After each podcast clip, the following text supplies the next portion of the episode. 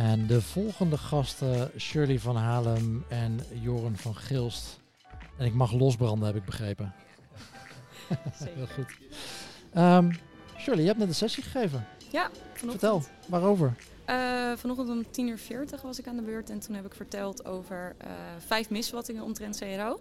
Maar die misvattingen heb ik omgebuigd naar tips voor organisaties om mee aan de slag te gaan en meer ROI te halen uit een uh, concrete tips. proces. Juist. Ja. Nou, Bart, Bart, Bart smacht naar concrete tips om dingen te doen.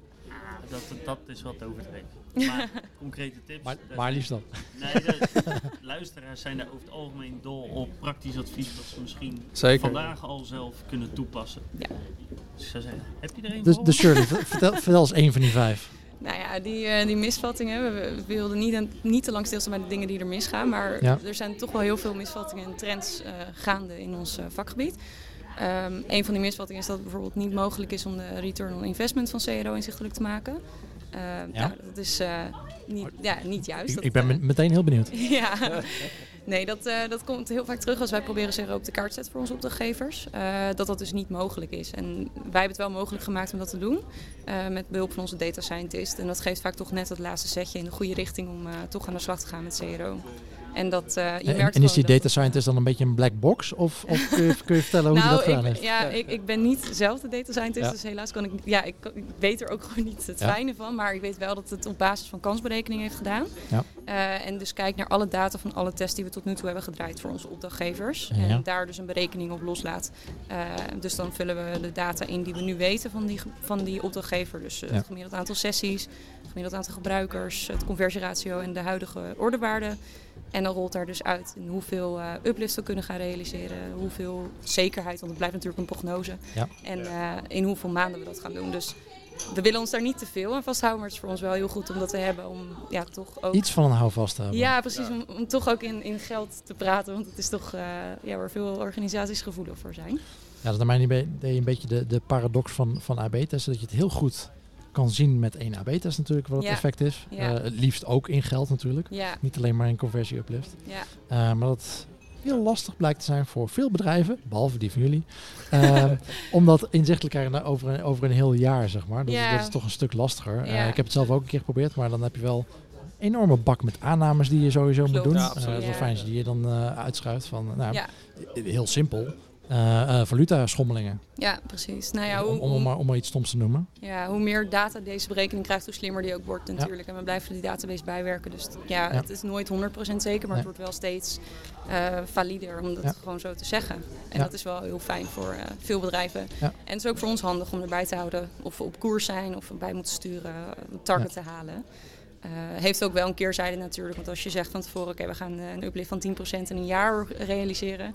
En je bent er na een half jaar, dan denken veel bedrijven toch, oh, we zijn al klaar. En we gaan ons budget verschuiven. En dat was ook de tweede misvatting, dat het dus een eenmalig project is, CNO. En dat ja, Oh jee. is helaas niet, is gelukkig niet zo, want dan eh, is het pas net begonnen na een jaar. Ja. Dus Ja. ja, dan gaan we natuurlijk pas beginnen. Dan heb je net de analyse gedaan en dan heb je allemaal ideeën. En dan ga je per definitie dan pas ja, echt leren. En dat ja, groei houdt nooit op. Dus het is ook niet zo dat je na een jaar klaar kan zijn. Het is een Ja. continu proces. Wat Johan, natuurlijk ook Zeker. dan heel lastig wordt, is om je, je rente-op-rente effect zeg maar, goed inzichtelijk te maken voor zo'n bedrijf. Dus als je jaar Ja. op jaar een verbetering haalt, ja, het is niet echt goed te zien in de stijgende lijn in conversies. Maar ja, het is wel echt heel lastig om dat bijvoorbeeld hogerop goed te tonen of, eh, of Ja. echt a- aan te tonen. Nou ja, en je zegt eh, inderdaad de stijging in conversie. Maar er zijn genoeg bedrijven waar de trend naar beneden is. Ja, Mhm. absoluut. Ja. Eh, of in ieder geval bepaalde onderdelen van het bedrijf. Hoop- hopelijk niet het hele bedrijf. Maar eh, als een deel van jouw bedrijf naar beneden gaat, kun je, kun je, kun je bijvoorbeeld conversieoptimalisatie eh, gaan doen. Mhm. Eh, en als je daarmee het kan afvlakken, die eh, neergaande trend, super mooi. Maar ja, Ja. Ehm, wat heb je bereikt? Ja, dat we niet verder zakten. ja. Ja. Nou ja, Alsnog een lastig, lastig Ja. te verkopen soms. eh. maar Ja, heel positief zeker. natuurlijk. Ja. Ja.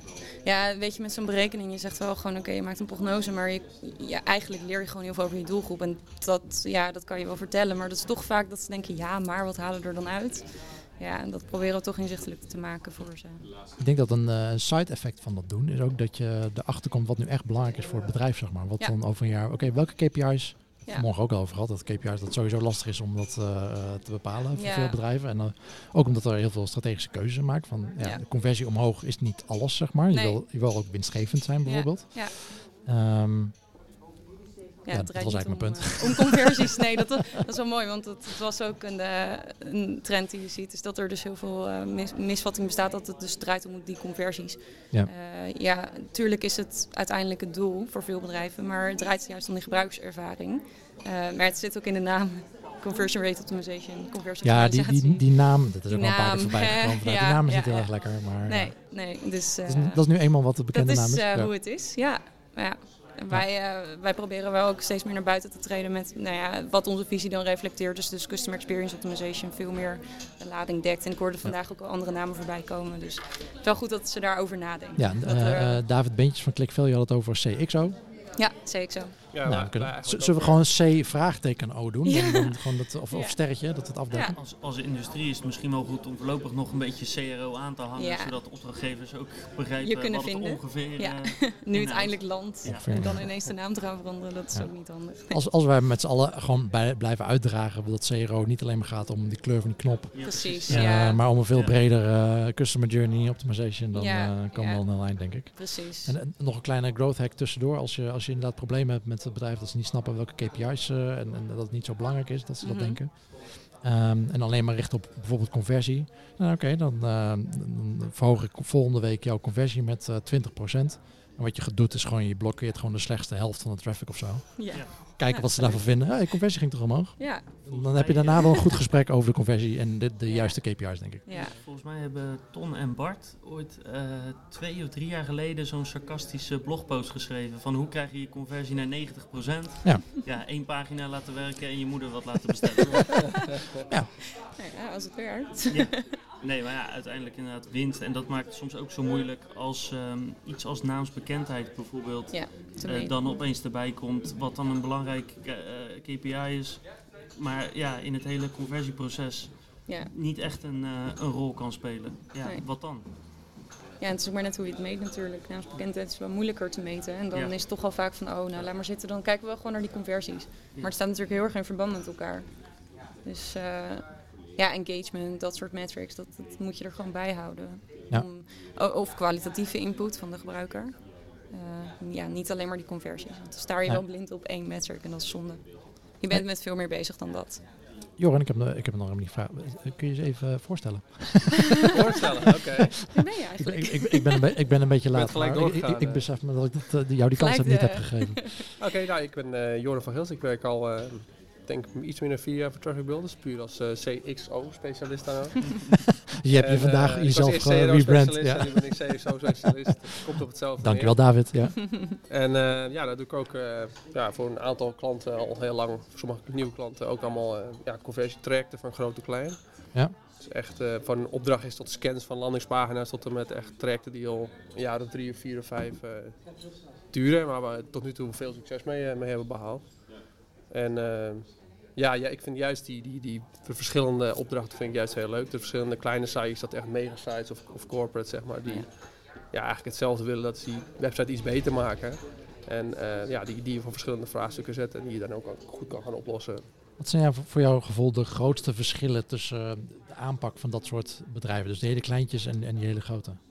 Die hebben. Nou, het is wel een goede vraag op zich. Dank je. Het grootste verschil in aanpak. Ehm, nou kijk, bij een kleiner bedrijf heb je al vaak e- één iemand die verantwoordelijk is voor, voor marketing of voor online marketing specifiek, of misschien alleen voor de website. En daar kan je wel heel snel mee schakelen. Dus het is heel makkelijk om te zeggen, oké, laten we dit testen. Als zij het ermee eens is, zij moet misschien verantwoordelijkheid afleggen hogerop. Geef dan akkoord en dan kan je in principe kan je aan de slag en kan je schakelen. En dan kan het snel gaan. Dus ga je velocity gaat, gaat omhoog, of kan heel hoog zijn potentieel. En bij grote bedrijven kan dat ook het geval zijn, maar moeten er, ja, zodra het traject goed loopt, eh, steeds meer meningen overheen. Of het moet door meer deuren, deuren heen, zeg maar. En dan, dan kost het ook wel meer moeite om eh, snel, met snelheid veel eh, testen doorheen te jagen of, of Ja. eh, resultaten te behalen. En dat is wel een verschil. Kijk, ik heb ook organisaties gezien waar dat wel heel snel nog kan. En waar dat wel snel nog kan. En ik denk dat je dat erin moet houden om ja, optimaal bezig te blijven in dat opzicht. Ik- Echt agile ben je met één persoon. Ja. Dan gaat het pas snel. Ja. Eh, ja, ik denk dat dat het, eh, voor mij het grootste verschil is. de snelheid, ja. Ja. Dus veel, veel bureaucratie, veel overhead bij die grote partijen. Ja, of gewoon veel discussie over hypothese. Weet je. We gaan net even iets anders design en dat dat dan weer door drie lagen heen moet. En denk ik van ja, oké, maar laten we eerst gewoon even testen en kijken wat de Ja. resultaten zijn. En daarna gaan discussiëren van oké, is het goed of niet? Of wat gaan we eraan doen? Of hoe gaan we het precies designen? Ja. in de In toekomst. feite, bij grote organisaties wordt het hele eh, conversietraject steeds eh, politieker. Hè? Dat, dat Ja, wordt ja, steeds ja. belangrijker onderdeel ten opzichte van echt letterlijk de techniek of de testen of de uitslag. Ja. Om te zorgen dat je het überhaupt doorheen krijgt.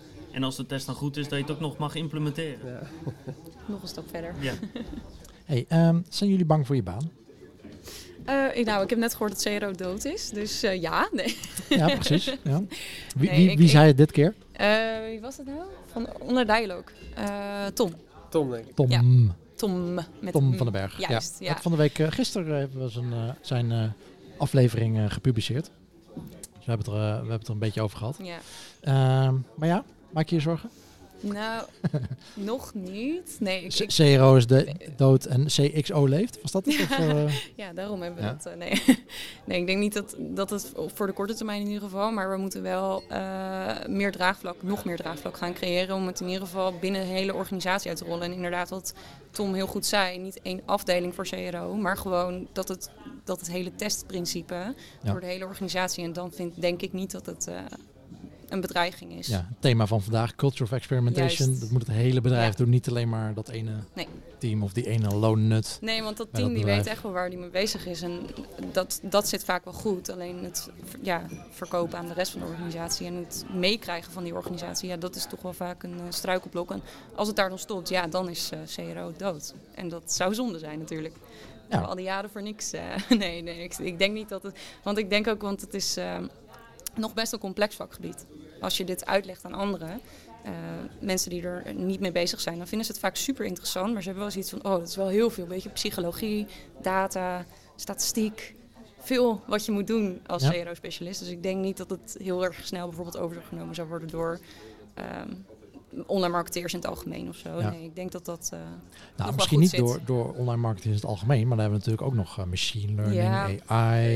ja, ja. Potverdorie. Ja, nou, Carl zei net heel goed dat het niet eh, door dat soort technieken komt, maar doordat je je doelgroep uit het oog verliest. En dat vind ik altijd wel mooi. Dat heel veel bedrijven Ja. digitaal de schuld, de schuld geven van alles. Dat alles digitaal wordt. En ja, ze weten gewoon niet zo goed hoe ze met een doelgroep dan moeten omgaan. En dat is dan waardoor het misgaat. Ah, dus dat was het. Ja, dat wilde die vanmorgen niet verklappen. Want, Ja. eh, Oh, heb ik een spoiler gegeven? oh nee hoor. Oké. eh, ik wilde bewaren Ja, het was een nieuwe talk. Ja, ik wilde het bewaren voor de Ja, ja, ja, presentatie. ja. eh, Ja. Goed. Ja, dat is ook zo. Nou, Maar, maar zien jullie je werk wel veranderen in de komende? Wat, wat zou je verwachten, zeg maar, als, als je Ah. eh, jouw werk over vijf jaar bekijkt? Nou, ik denk misschien dat het nog wel deels hetzelfde kan zijn. Maar ik denk wel dat er een of andere soort van slimme AI-tool komt die misschien een deel van je werk al overneemt. Of die gewoon alle, bijvoorbeeld alle common tactics een keertje automatisch kan testen. In een, eh, bijvoorbeeld als je een A tot en met Z test doet bijvoorbeeld. Ja. En daar learnings uithaalt en dat over weet ik veel 100 bedrijven en daar een slimme tool van maakt. Zou toch lekker zijn? Ik kan niet wachten tot al, Ja. die, al die... Ik bedoel, waar een AI of, of machine learning waarschijnlijk begint, zijn al die taken waar je eigenlijk Ja. meer. niet, niet zo... Niet zo nou, verzamelen, prioriteren waar je überhaupt moet gaan beginnen. ik weet- Ja. ja, precies. Dat is al uren en uren en databases doorploeteren. Ja. En Ja, dat zou mooi zijn. het alleen Maar de basis is dan wel, eh, waar we het net ook al een paar keer over gehad hebben, je data moet wel op orde zijn. Juist, ja. ja Dat is waar. Maar dat is die, die eh, AI zijn probleem. Ja, Dat moet los jij maar Maar, op. maar dat, dat is wel het gevaar natuurlijk, dat je, dat, dat, dat je de, de verkeerde volgorde, dat hebben we vandaag ook al een paar keer gehad. Dus, oh, nou, laten we een eh, AI of machine learning tool naar binnen schuiven. Oh, die zegt dat. Nou, laten we dat dan maar gaan doorvoeren. Ja. Eh, terwijl de, de, de data waar de, die machine learning tool zijn, eh, zijn beslissingen of zijn, zijn resultaten, eh, bevindingen op baseert. Ja. Ja, als je daar naar gaat kijken, dan denk ik van ja, ehm, we missen een doelgroep. Of Ja. ja. klopt niks van. ja, zo wilden wij, wanneer was dat vorig jaar, de resultaten van tests gaan automatiseren. Ja. Maar dan kom je er toch, als je dat gaat doen, heel erg snel achter wa- wat er allemaal niet goed gaat in de data. Ja. Ja, dan moet je daar beginnen en niet bij het, ja, het automatiseren ervan. Dus dat is de basis, denk ik. Ja. Maar toen het uiteindelijk goed stond, normaal ben je best wel lang bezig met een analyse, omdat je alles moet uitdraaien en zo. En nu kon je eindelijk gewoon je tijd besteden aan het echt analyseren. Gewoon Ja. kijken waarom is het zo en wat is mijn aanname. En dat, ja, dat is altijd veel leuker om te doen, vind ik ook. Ja, veel waardevol. Zeg Ja, maar. Als, je, ja. als je iets kan uitbesteden, als, als een tool kan, eh, dat kan doen en dat dan Ja. even vooropgenomen eh, eh, dat het goed gebeurt. Op basis van goede data. Nou, heel veel Wel, een aanname, eh, maar ja. eh, dan is dat wel. Ja. Lijkt me dat geen probleem. Top. En ehm, een vraag ehm, in de YouTube livestream. Ehm, misschien brutaal om vragen tussendoor. Uh, nee, prettig. Dat, dat is helemaal de bedoeling. Uh, dus stel vooral je vragen. Um, misschien brutaal om te vragen tussendoor. Hoe spelen jullie in op de switch van desktop naar mobiel? Oké. Okay. um, en toen nou, keken ze elkaar aan. Ja, precies. Ja. Nee, nee, nee, dat is natuurlijk al jaren. Nee, ja, nee. Waarom zouden we? Nee, dat is al desktop, jaren natuurlijk. nog mensen een, een desktop? Ja. Een nee. begrip. Ja. Mobile only, mobile first uh, begrippen. En uh, ik, ik vind nog steeds dat uh, wij zijn natuurlijk aan het optimaliseren vanaf desktop. Dus wij bouwen onze test vanaf desktop, waardoor er toch nog heel vaak uh, ja, voorkomt dat je dus vanuit die desktop gebruiker gaat denken. En dan kijk je dus later in je data en dan zie je, oh, 70% van de bezoekers zit op mobiel. En dat wordt steeds meer. En dus ook bijvoorbeeld bij e-commerce bedrijven, waar het eerst helemaal niet zo was, zie je toch echt die switch naar mobile. Dus uh, wij maken aparte analyses voor mobile en uh, testen ook, maken ook een apart testplan voor mobile, omdat we dat gewoon meer centraal willen stellen. Om ook onszelf er niet op te betrappen dat we vanuit die desktopgebruiker denken, alleen omdat we die test bouwen op desktop. Ja. Dus uh, ja, zijn, is heel belangrijk. Ook, zijn er dan ook andere segmenten waar je dan standaard naar kijkt? In principe, mobiel is gewoon een, een standaard segment. Ja. Uh, wat je, er zijn zoveel die je kan ja. kiezen. Ja, nou ja, bronmedium, uh, gebruikersdiepe, dus nieuw, terugkerend. die segmenten checken we altijd als we resultaten gaan analyseren. Ja. Mhm. Oké. Okay. Ja. Joran? Ja, ik denk vooral, uh, om op de originele vraag te antwoorden, ik denk vooral ook aan je... Kijk, wij werken natuurlijk voor klanten en dat het ook aan je klant ligt waar voor hem of haar prioriteit in ligt. We hebben bijvoorbeeld voor onze eigen DB-site we, is er voor mij dat 80% is desktopverkeer. Dus dan zou ik, als we zouden gaan testen, nooit een test mobiel uh, voorstellen, om te zeggen. Maar je hebt ook heel veel klanten die wel echt een mobile focus hebben. Die wel dat een prioriteit hebben. En dan kunnen we wel strategische plannen gaan aanpassen om veel meer op mobile te gaan focussen. En ja, echt daar een performance boost uh, te gaan halen. Ja. Dus ja. Um, stel net ook de vraag aan, uh, aan Wouter. Um, het gaat een beetje. Jullie hebben ook een vrij brede range aan, aan marketingactiviteiten uh, die jullie voor, voor klanten kunnen doen. Ja. Uh, stel een, een, klant komt naar jullie um, en die zegt van nou, ik heb 100k tot mijn beschikking hiervoor. Um, dat geef ik aan jullie. Laten we dat even vooropstellen. Dat is wel fijn. en voor een gemiddelde klant, dat is natuurlijk van klant afhankelijk, dat snap ik, maar voor een gemiddelde klant, als je het uh, een beetje um, bekijkt van, van, van de doelgroep die jullie hebben, waar moet hij aan uitgeven? Uh, hij geeft het aan ons als traffic builders of hij geeft het aan CRO? Hij geeft het jullie aan als traffic builders. Okay. Dus, dus ja. je hebt CEO, je hebt CA, ja, je, ja, kan, uh, nee, je kan mailingen gaan versturen. Je Juist, kan... ja. Um, nou, wat, ik zeg, wat je zegt is, is, waar. Het ligt er natuurlijk aan hoeveel verkeer ze nu al hebben. Dus dan zouden we eerst een nulmeting maken om te kijken waar staan ze nu. En wat zijn jullie doelstellingen, maar vooral ook wat zijn uh, de wensen van de, van de doelgroep.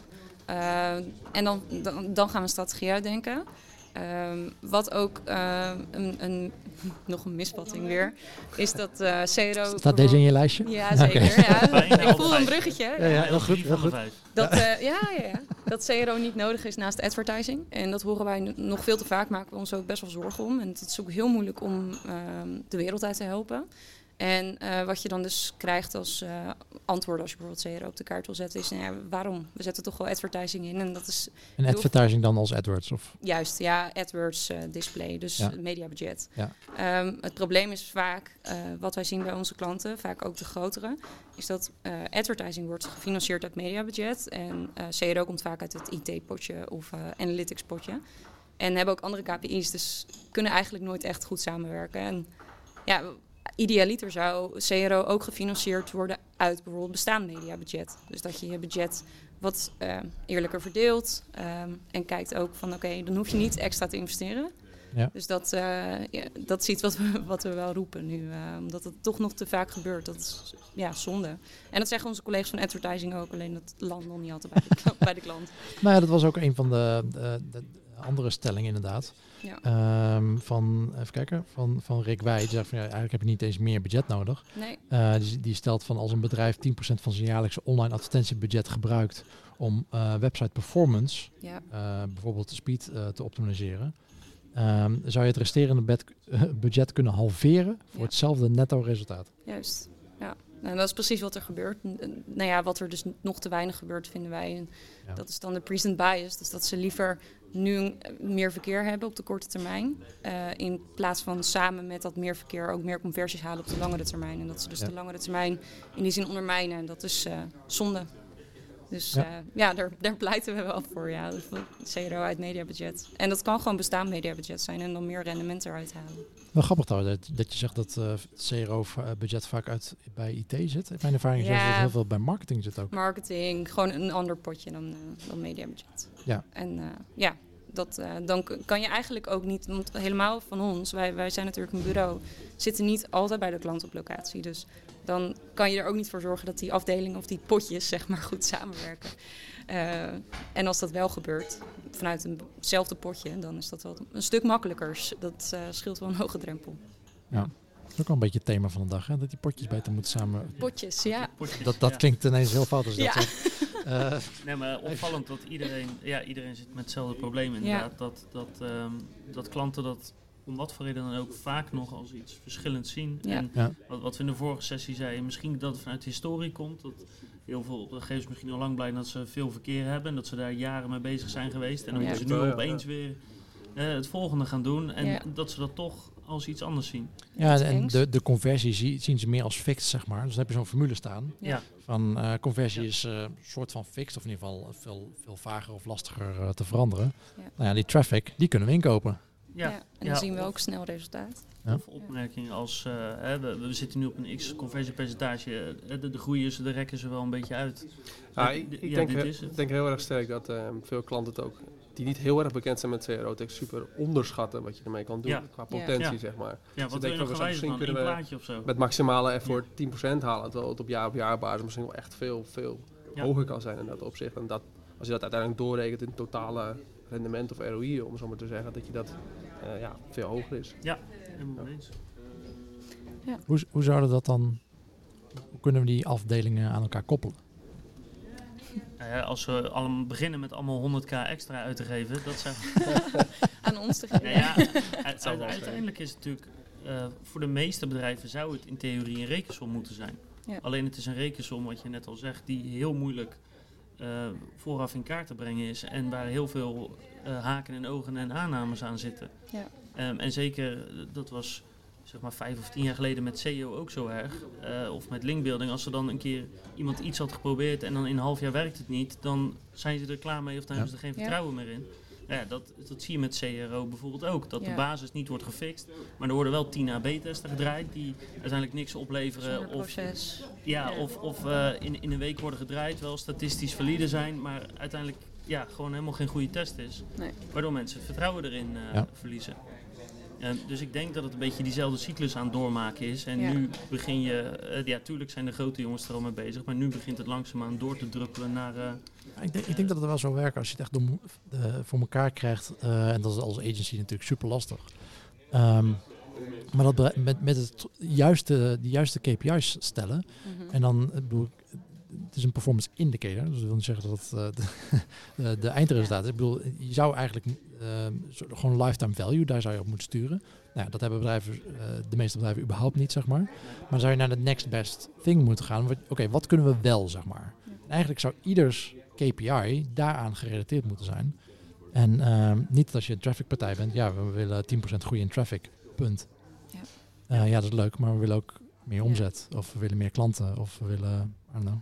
Ja, wat, wat we vaak ehm, proberen als we inderdaad tegen zo'n zo'n eh, muur aanlopen van, van de CRO, dat, eh, dat ze het niet willen, is door gewoon te zeggen, eh, stel dat het een lead generatie is, van joh, wij kunnen gewoon zorgen voor meer leads, voor een x-budget gaan we het verhogen en wij gaan bepalen of we dat nou gaan stoppen in SEO of, of in conversieoptimalisatie. En we gaan jullie achteraf vertellen wat we precies hebben gedaan en eh, met de afspraak dat die leads gewoon zoveel meer worden. Ja, solutionstelling eigenlijk. Dus dat je Ja. meer kijkt naar wat, wat de opdrachtgever dan wil. Eh, maar de, ook de vraag achter de vraag. Dus ze zeggen vaak, ja, we willen meer verkeer. Oké, maar wil je dan, waarom wil je dat? En wil je dan misschien ook meer conversies, weet je wel? Je, gaat, je moet wel het gesprek aangaan. Alleen meer verkeer. Nee, alleen meer verkeer, ja. Ja. Ja, moet, je moet er niet van uitgaan dat dat het enige is wat ze, wat ze willen. En je moet ook weten wat de doelgroep wil natuurlijk. Ehm, hoe, hoe verkopen jullie je service? Is dat, ehm, is dat performance-based of wel het fixed maandbedrag of gewoon Uren. fixed budget? Gewoon uren. We proberen wel performance-based nog af en toe eh, toe te passen. Maar het is eh, ja, verschillend per case. Ja. Ja. Voor veel klanten nog lastig natuurlijk. Ja, ik, Ja, snap, ik snap het ook. absoluut. Ik Ja. bedoel, eh, heel veel bedrijven werken gewoon met vaste budgetten. Ja, Ja. Ja.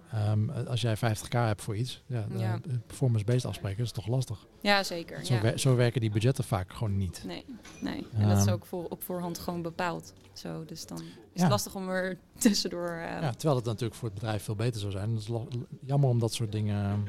Ja, dat moet je dan mee, mee te dealen. ja, ja, het is zonde. Je ziet heel heb, veel ja, dingen gebeuren dat je denkt, "Ah, jammer. Maar ja, Jammer. ja jammer. Ja. Jammer. Ja. Ja. ik had het ook een keertje... ehm, volgens mij heb ik dit al een keer op de pod, in de podcast verteld. ehm, bij een van de prijsvergelijkers in Nederland. ehm, die heel erg banner gedreven zijn. Ehm, een keer een testje gedaan en die banners, dat advertentienetwerk zorgde voor zoveel vertraging op de website. We dachten van, nou ja, als we dat eens een keertje gaan, gewoon gaan testen om dat af te halen, ja. krijgen we vast veel meer doorkliks. En dat is waar je mee verdient. Veel ja. meer doorkliks ehm, naar, naar de andere websites. Eh, naar de Cool Blues, naar de bol.com, naar de whatever. Ehm, test gedraaid. Nou, we hebben niet alle banners eraf gehaald. Eh, we hadden iets van 80% eraf gehaald. De website veel sneller. En inderdaad, zoveel sneller, zoveel betere gebruikservaring. Veel meer doorkliks naar, eh, naar eh, de, de, ja, de eigenlijke klant, zeg maar. Ehm, maar ja, hadden we dat doorgevoerd. En een paar weken later stonden al die banners weer terug op de site. Want ja, eh, er was een budget gemaakt voor dit kwartaal. Voor hoeveel banners eh, we moesten verkopen. Ja. Eh, en hoeveel inkomsten we daaruit zouden hebben. Ehm, ja, dat gaan we zo niet halen. Nee. Maar je verliest wel geld. Of nou, die laat geld liggen, zeg maar. Je verdient minder geld door die banners op de website te hebben. Ja, Ja. Ja, dat is dat is inderdaad zo'n momentje van... Jammer. Jammer. ja, dat zeg je Jammer. netjes, hè? Voor, eh, Ja. voor, voor mensen die nu luisteren of kijken, en eh, we hebben hier natuurlijk veel, eh, we hadden net die ING bijvoorbeeld zitten, echt de, de grote bedrijven zitten, maar voor mensen die wel met conversie bezig zijn, of dat ze algemeen online marketeer zijn waar conversie erbij hoort, zeg maar. Mhm.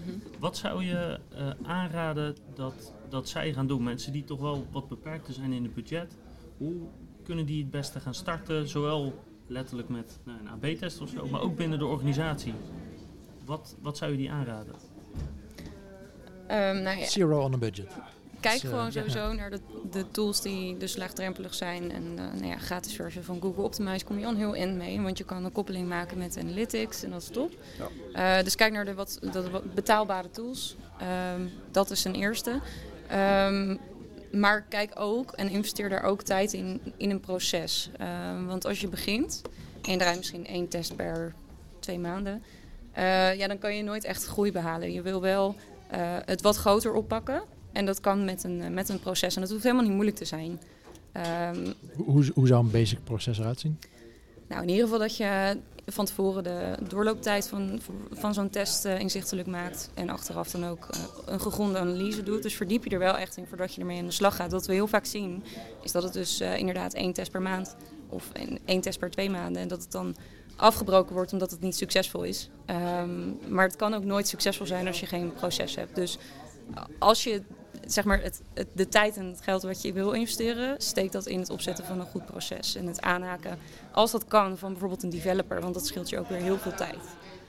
Waar ik eh, misschien vijf uur doe over een aanpassing, zie ik mijn developer af en toe. Dan denk ik, oh, die, die, is binnen, die is binnen een minuut klaar. Ja, dat scheelt zoveel tijd. En voor hem, Ja. Piece of cake. Ja, en als ik daar iets aan mag toevoegen, ik zou ook vooral inzichtelijk maken welke resultaten je dan wel, wel of niet hebt gehaald met een AB-test of met bijvoorbeeld een onderzoek en welke Ja. learnings dat heeft opgeleverd. En ik denk dat je daar ook wel ver mee kan komen. Dus als, als is een AB-test, levert dat bijvoorbeeld een neutraal of hetzelfde resultaat op. Ik bedoel, dan heb je op zich iets getest wat dus eigenlijk dus niet uitmaakt. Dus zouden we eigenlijk met iets anders moeten gaan testen. En dat proces, denk ik, als je dat deelt binnen de organisatie, zou dat ook denk ik al vrij waardevol zijn om dat, eh, dat op te zetten. Ja. Al is het alleen maar om mensen enthousiast te krijgen dat er iets geleerd is. Maar Ja. dus zelfs als je in je eentje zit, zorg ervoor dat je goed bij blijft houden. Ja. Wat je geleerd en wat je getest hebt. En zie alles als een learning. Dus als een test eh, een negatief resultaat is, is het ook een learning. En breng het ook zo naar de organisatie, want dan zullen er veel meer draagvlak komen. Ja, dus dus eh, eh, mensen en processen. En eh, Mhm. niet een dure tool aankopen. dat hoor- heb ik niet eh, voorbij horen komen. Nou, misschien later. Als, als je Nou. mensen overtuigd hebt van het eh, nut ervan. Dat is altijd wel handig, ja. Ja. Eerst zou, overtuigen. daar zou ik dan denk ik nog eh, aan toevoegen. volgens mij is die zelfs gratis. Volgens mij heb je de gratis versie van Hotjar. Dat je Ja. Een bezoeker of 100 kan zien. Ja, drie heatmaps. Ja, eh, eh, Maar dat zelfs is... duizend. eh, Oh, drie heatmaps van duizend visitors kan je... Precies. Nou voor sommige mensen is dat al een eye-opener om Ja. dat te Ja, zeker, installeren zeker. en gewoon eens twee uur lang bezoekerssessies na te kijken. Te zien hoeveel knoppen er niet werken. Er zit zoveel tijd in eh, dat eh, ik vind dat zo leuk. Hey, zouden jullie, eh, even iets anders, eh, zouden jullie, eh, is er een, een top-of-mind eh, AB-test die hierbij staat? Eh, met- wat was het meest onverwachte resultaat dat je de afgelopen jaren voorbij hebt zien komen? Eh, Kun je die zo uit je mouw schudden? Ja, ik, Nou ja, ik, eh, ik, ik heb in 2016 geloof ik, heb ik voor Wilders onderzoek gedaan naar brandoptimalisatie. En dat is dus het neerzetten van een merkbeleving op websites. eh, Ja. Waar we daarvoor heel veel focusten op het eh, verhogen van conversie, het verwijderen van frictie. Gingen we nu ook wat meer upper funnel zeg maar, testen. En wat we toen deden was nou ja, simpele, in het begin nog simpele testen als bijvoorbeeld het toevoegen van USP's voor bedrijven die dat nog helemaal niet hadden. En dat werd een soort van best practice. Dus elke keer als we dat gingen testen voor opdrachtgevers, dan ja, ook een uplift in conversie zagen we toen. Dus dat was wel cool. Eh, omdat ze toen, ja, dat was 2016, dus het lijkt ja, lang geleden is het ook. Maar toen waren ze gewoon nog niet zo ver daarin. En later gingen we wat meer experimenteren met de USP's. Van oké, wat past nou bij die gebruiker? Maar het alleen toevoegen ervan al, ja, dat was wel eh, een uplift. En niet alleen in engagement, maar ook echt in conversie. En dat eh, zagen we terug voor verschillende opdrachtgevers. Dat was wel tof. Ja, Ja. En, was het dan zaak om zoveel mogelijk USP's toe te voegen als je maar kon bedenken? Nou, Of, eh, nee, eh, we, we voor- limiteerden ze vaak wel tot drie. Oké, Ja, drie, ja. ja, en dan gingen we gewoon brainstormen met de organisatie van, joh, wat, wat denken jullie? En dan deden we doelgroeponderzoek en dan zagen we wat de doelgroep ongeveer zou willen. En daar maakten we dan een mix van en dat testen we dan ook met verschillende varianten. Ja. Maar het alleen, wat ik zeg, alleen het tonen ervan, dat eh, was al een mooi resultaat. Johan, zat je aan hetzelfde te denken of had je een andere... Eh, nou, het was wel, het was wel een grappige testreeks, omdat het gewoon elke keer echt een fors resultaat had, zeg maar. Dus dat was gewoon in één keer, was het, ik kan me herinneren dat het volgens mij boven de 20% was voor een klant en die was er helemaal weggeblazen van. Ik zeg van ja, 20% is natuurlijk gigantisch veel voor één AB-test. En ook voor bedrijfsresultaat uiteindelijk. En eh, toen hebben we dat gewoon nog een keer herhaald voor een andere klant. Misschien op een andere pagina of site-wide in dat opzicht. Dat bleek het gewoon weer precies hetzelfde bijna te doen. Dus hetzelfde Ja. gigantische effect zijn. Dat is natuurlijk wel ja, echt een het is wel- eye-opener. het is wel lekker als je, zo, als je zoiets Ja. gevonden hebt natuurlijk. Ja, synthese die je overal kan toepassen. Ja, en, en, en eh, als je dus bij iemand begint, dan zet je dat gelijk neer. Weet je, wel. je kan met een test dus kennelijk 20% halen. Ja. En dat kan gigantisch zijn. Dus Ja. ja, ja dat was wel een grappige testreeks inderdaad. Ja, over, over USP-lijstje. Ik kan me een, eh, een case herinneren. Volgens mij was dat bij een energieleverancier. En, eh, dat er een, eh, brainstorm, ja, er stonden iets van 10 USP's eh, op, die, op die website. Eh, ja, lastig, lastig. Gingen ze, eh, wilden ze dus testen met minder USP's. Maar ja, welke kies je dan? Want we hebben er 10. Ehm, nou ja, de lange brainstorm met het hele team. Ehm, ze hebben, iedereen heeft eh, al die USP's gerankt. En dan nou, samenvoegen. Er komt natuurlijk een top 10 lijstje eruit. Gewoon een ranking komt eruit. Ehm, toen hebben ze de, de top 3 daarvan getest, uiteraard. Ja. Wat ze ook gedaan hebben, is de, de, de, de bottom 3 getest. En gewoon random 3 Eh, eh, testen. Eh, gewoon elke, elke laad van de pa- load van de pagina zeg maar een andere, andere drie kiezen. Wat bleek? Drie werkte altijd beter dan 10. Ja. Maar welke drie? Dat maakt niet. Maakt er geen Geen klap idee, uit. ja. Mooi is dat, hè? Ja. Dus het zegt wel weer wat van eh, hoe, hoe lastig dat is Ja. om als team, zeg maar ook. Ik bedoel, dat zijn de mensen die die website maken en je bent daar dagelijks bij betrokken. Hoe lastig dat blijft ja, ehm, om, om dat inzicht in die, eh in Ja. die klant te hebben van oh, wat echt welk en daar, daar een goed gevoel van. eh, En ook dat je het nooit als, als gegeven kan zien. Want Ja. ook al is het dan een reeks geworden bij ons, het hoeft niet voor iedere opdrachtgever te werken. Dus, ja. Nee, en dat vind ik het gaaf. Kijk, als psycholoog, dat er, dat er bakken met onderzoek is gedaan. Eh, psychologisch onderzoek, nou, als het neurologisch onderzoek is, dan zijn het vijf of tien proefpersonen. Dat is, dat is echt heel weinig. Maar als het een beetje sociaal onderzoek is, nou, dan zijn het de honderd. Of misschien een groot onderzoek zijn er een paar duizend mensen onderzocht. Maar we hebben zoveel meer mensen online die. We hebben zoveel meer, ik weet niet waarom, maar we hebben zoveel meer data. En dan ga je ook die subtiele verschillen zien. Dat je zegt, nou, in onderzoek blijkt, ja, social proof, hartstikke krachtig. Ja. Eh, dat moeten we, dat, dat- iedereen is daar gevoelig voor, dat werkt bijna altijd. En dan ga je online en denk je van ja, het werkt inderdaad wel heel vaak.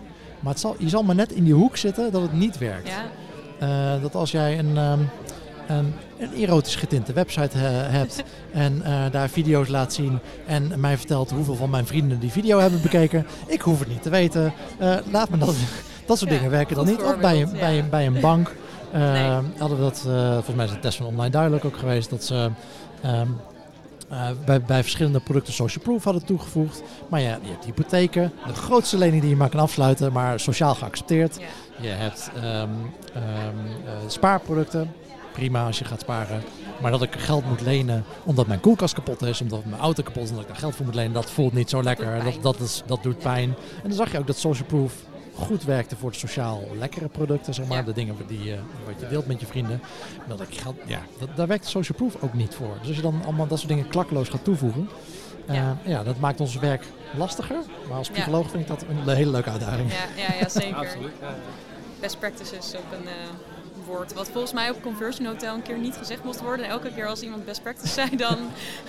Ja, we hadden het vanmorgen wat dat het er inderdaad een beetje een vies woord geworden Ja, is. Maar ja, eh, ja. volgens mij komt hij weer een, is het weer een opkomst. eh Ja, Carl had het erover. Ja, er zijn gewoon wel best practices. Ja, er zijn gewoon dingen die wel wel en niet Ik, ik zou Maar je gaan testen om je logo rechtsboven bijvoorbeeld te zetten.